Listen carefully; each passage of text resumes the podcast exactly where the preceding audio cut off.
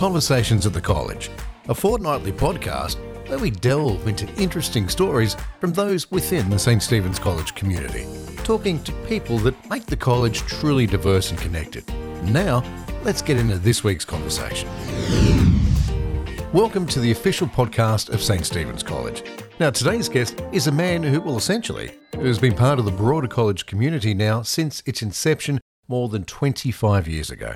Please welcome Father Andrew to the very first edition of Conversations at the College. This is pretty exciting. And to be number one, I'm number one in nothing. So to be first at something is pretty exciting. Do I get a ribbon? We can we can arrange one for you. Excellent. it's good to have you here. Now, you've been the St. Stephen's College chaplain for what, 20 something years, I think now? I, I started as acting chaplain in July 2000. So this is my 22 years as chaplain at the school. So been here for a little while. But I, I was actually involved with the college before that because one of my best mates was Father Michael Irvine, or is Father Michael Irvine, and he's uh, was one of the foundation board members. So, so I was actually w- involved with the college from before its foundation, when it was just an idea, and certainly have been involved with you know with the college since it since it opened. So, so I've been around for a while, but only chaplain since 2000. Now, you were ordained under the Anglican Catholic Church, but before we delve into that a little bit more, and look at the driving factor that uh, got you into priesthood, you're now a married Catholic priest. How hard was that to achieve, given that generally speaking, uh, most priests that are Catholic uh, aren't married? Well, it, it, it, wasn't that difficult in many ways, but um, but I guess correcting the idea that there aren't many married Catholic priests. I, I guess if we look in recent times, um, some of the married Catholic priests around the world date back to about the 1950s. Pope Pius XII actually um, gave dispensation for celibacy to some married priests coming from other jurisdictions, mainly from the Anglican Church. And so those priests have been around for a long time. Um, certainly, it became a bigger thing more recently with the establishment of the ordinariate, but we can circle back to that. But it's also interesting to understand some of the history. In the very early church, of course, priests were married, and we can even see that from the Bible. St. Peter, you know, the first bishop of Rome, was in fact a married man. Because we read in the Bible about how Jesus healed his mother in law. It's a bit hard to have a mar- mother in law without being married. Uh, and certainly for the first couple of hundred years of the church's life, there were married clergy. But by about the fourth century, it became the norm for priests to not marry, although there was a divergence between the church in the West, which we now know as the Roman Catholic Church, and the church in the East, which became the Orthodox Church and also the Eastern Rite Catholic churches, okay. uh, where in the in the East there were still married priests, and it didn't actually become I guess, a mandate in the Catholic Church, that is the Roman Catholic Church, until the 16th century. So it's it's actually a late thing to to have it as uh, as a, a mandatory discipline uh, in the Roman Catholic Church. Uh, but certainly in all of the Eastern churches, of which there are 23 Eastern Rite Catholic churches. Yes, because um, when we talk, talk about the Catholic Church, it's not just one single body. They're all all of the Catholic churches, and I'll use the plural because uh, there are more than one, uh, are all, all in communion with the Bishop of Rome, the, the Pope. The largest of them by far is the Roman Catholic Church. However, there are 23 Eastern Rite Catholic churches, the largest of which actually is in Ukraine. Yeah, there's 4 million um, Ukrainian Catholic, Orthodox, or Orthodox Catholic members, and most of their priests, about 90% of them, in fact, are, in, are married. Wow. And all of that those churches are in communion with the Pope and are part of the Catholic Church in its fullest sense. Um, so it's a, a, uniquely Western thing, as in the Roman Catholic Church, to have celibate or unmarried clergy. And really, of recent times, you know, there have been a number of dispensations, mainly for priests coming from other jurisdictions, such as myself and where, where it is it is possible for someone to get a dispensation because um, celibacy is a is a discipline rather than a dogma, and by, by that I mean that it's a, a discipline that's imposed in in the sense of celibacy, but but it's not mandatory teaching of the church. So it is something that the Pope can grant a dispensation for, which which um, obviously happened in my case. Is it a long process to get that dispensation from the Pope?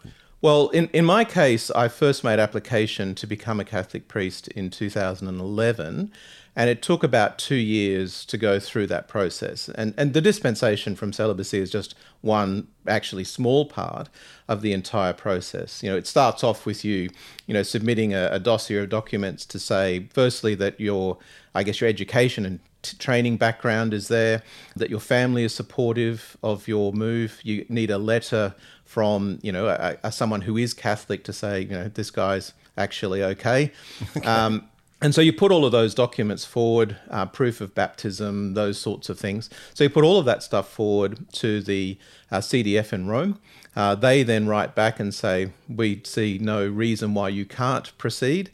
And then you have an interview with a Catholic bishop, which I did uh, with one of the assistant bishops in Brisbane, uh, who then, after that interview, says, puts forward a, a letter of recommendation. Okay. And then you just go through the process. So it took, in my case, about two years. Some people have done it in less time, some people longer, but around two years is a typical typical time. And and one of the last things that happens is that you receive a, letter from the Pope to say, or at least my superior did, uh, to say that it was okay to proceed with um, with ordination in the Catholic Church, and with that is the dispensation from celibacy. Okay. Now, as we said earlier, you started off uh, as an Anglican Catholic priest. Is the Anglican Catholic Church still going, and how did it come to be given that both separate faiths, I guess, have such a big following in their own rights? Sure, sure. The Anglican Catholic Church is was actually founded as a continuing Anglican church. So what happened was, I guess there were people who were not entirely comfortable with some of the things that were happening in the mainstream Anglican church, uh, and so this group was started, which was an international movement. Uh, in Australia, it was called the Anglican Catholic Church in Australia, and that movement was started for people who wish to maintain a traditional Catholic faith, but within the Anglican tradition. And there are some things which are uniquely Anglican uh, when you start looking, English if you like, uh, when you start looking at the nature of the church. And so the Anglican Catholic Church in Australia does still exist, although it is very much smaller because all of the, the larger congregations and many of the, uh, the priests and people actually did join the Catholic Church at around the same time as I did. Okay. Uh, so it was over a period of probably about 12 months with individual priests and congregations becoming part of the Catholic Church in what's known in Australia as the Personal Ordinariate of Our Lady of the Southern Cross, which is a group within the Catholic Church of people who were formerly Anglican or have some connection with the Anglican Church who wished to become members of the Catholic Church, so were able to be received into the Catholic Church. So you, you mentioned that both groups have a very large following, and that's that's certainly true. I mean, the Catholic Church, of course, is the largest Christian denomination in the world, and yes, they do have very large followings, but but I guess there is still something unique about Anglicanism, and I suppose that you could delve into the history of the Anglican Church if you really wanted to, but but really there's something unique about Anglicanism, which is why it came into existence in the first place, uh, and so it was a way of being able to keep the Catholic faith and all that that entails, as well as those particular English traditions, which had developed in part in the Catholic Church in England, okay. uh, but then became a separate group in Church of England, which became the Anglican Church. Now, you're an electrical engineer by trade. Electronics, actually, electronics. but yes, electronics engineer. Yes, so and and still practicing, believe it or not. so what's a, I mean, what does an electronics engineer do? Basically, well, what I do is um, develop electronic products. So, um, which I have been doing since you know 1986 when I when I started my first job um, as an engineer. So, so developing all sorts of different things from you know simple lighting applications through to you know I, I was involved with the development of a safety critical driver interface for tilt trains in in Queensland. So, oh, wow. so quite a broad range of many and varied things. Conversations at the College will be back soon. With so many great schools on the Gold Coast, it can be hard to find the one that best suits the needs of you as parents and also your child's. On Thursday, May 19, St. Stephen's College is holding its Twilight Showcase, where you can experience our modern campus enjoy a science show, watch sporting demonstrations, musical performances, and tour our state of the art classrooms. To register your interest in attending, visit our website at ststephenscollege.net.au. St. Stephen's College, discover the difference. So, what made you take that that next step from uh, being an engineer into priesthood? I think it's important to acknowledge that you know being uh, having a Christian faith is is something that we can all do. So I don't see them as moving from one to the other, but really just perhaps developing and embracing something that was already there. I mean, as I said, I'm still working in my own business as, a, as an engineer, so still involved with developing of electronic products. But of course, my, my faith was also an important part of who I was, which really kind of started to blossom, I suppose, when I was in year 10 at school. And a friend of mine invited me along to a, an Anglican church service. And so it became something that I became fascinated with and, and became more involved with. Uh, and ultimately, you know, somebody tapped me on the shoulder and said, Hey, I think you'd make a make a, a, good priest. I actually laughed in his face, but still. Uh, so, uh, but um, but he thought it, it would be that I'd make a good candidate, and I suppose you know the rest is a little bit history.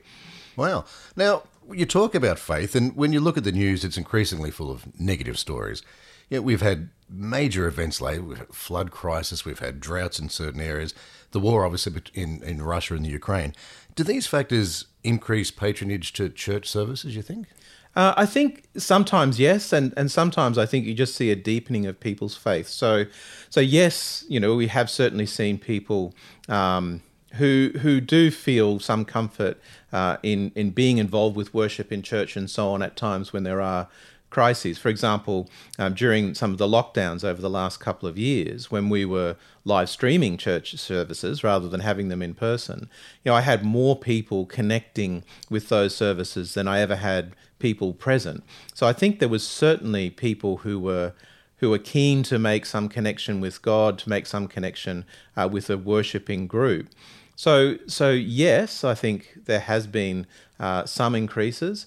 Um, but I think there's also this depth of faith increase as well. So, so even if people are not worshipping in, in a public worship service, um, I think there is still an increase in faith as such. So, so it is an interesting time. And, and whilst I do appreciate, you know, you saying that there's lots of negative things in the news, it's amazing when you start digging into some of those stories that you still see hope, you still see positivity, you still yeah. see, you know, people doing good things. And one of the things the students will speak about through our chapel times here at school is that I always try to spend some time looking at those good and positive things that are happening. And and you mentioned, for example, the, the recent floods, for example, uh, and and in that we see um, people who are just random strangers just going and helping out.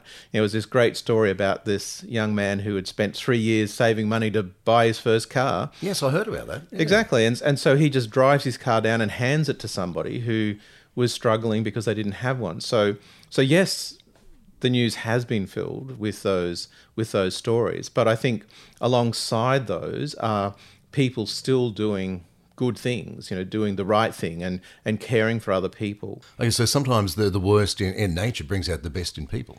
Exactly. And I think it's just that that is part of our nature.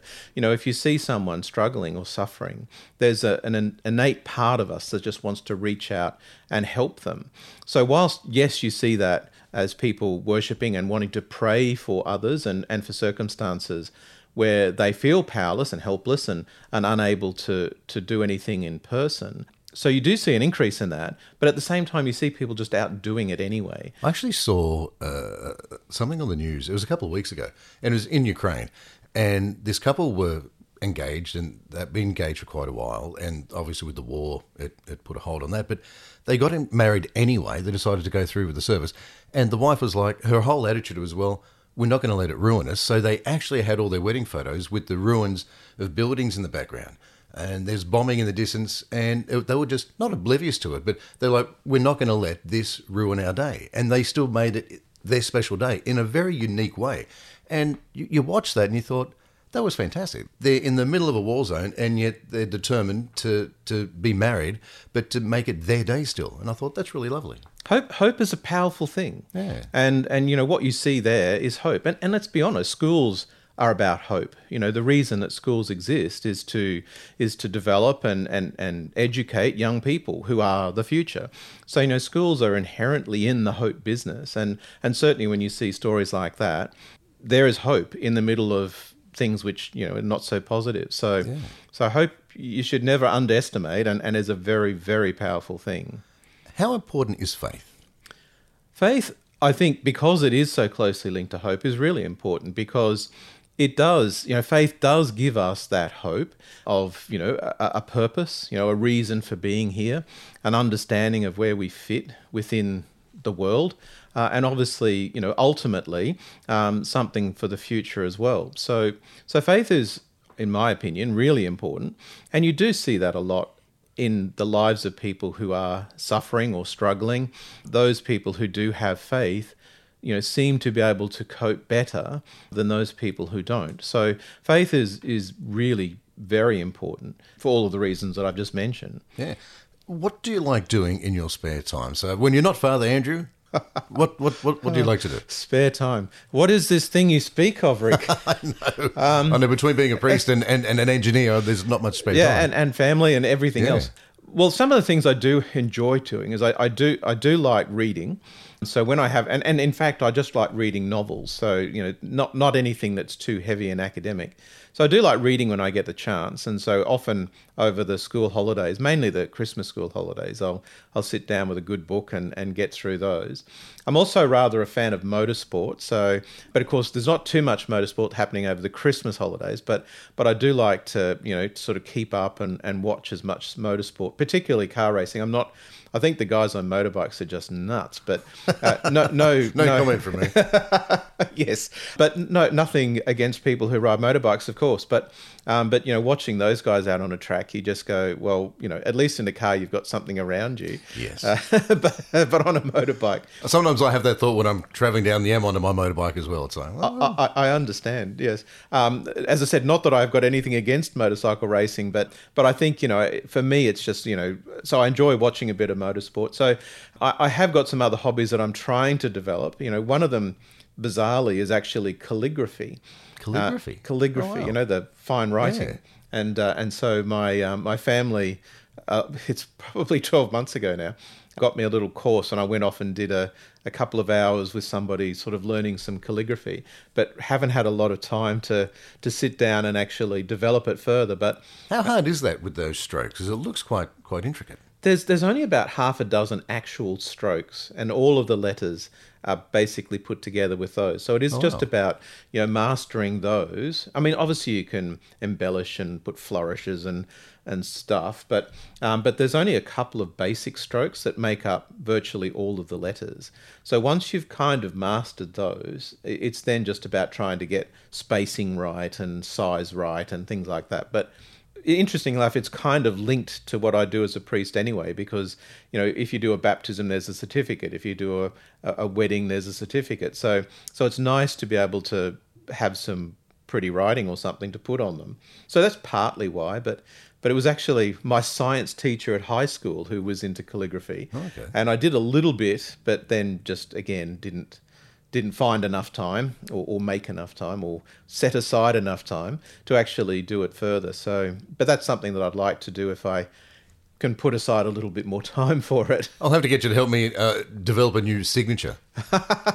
very good. And ours very hard to do sometimes.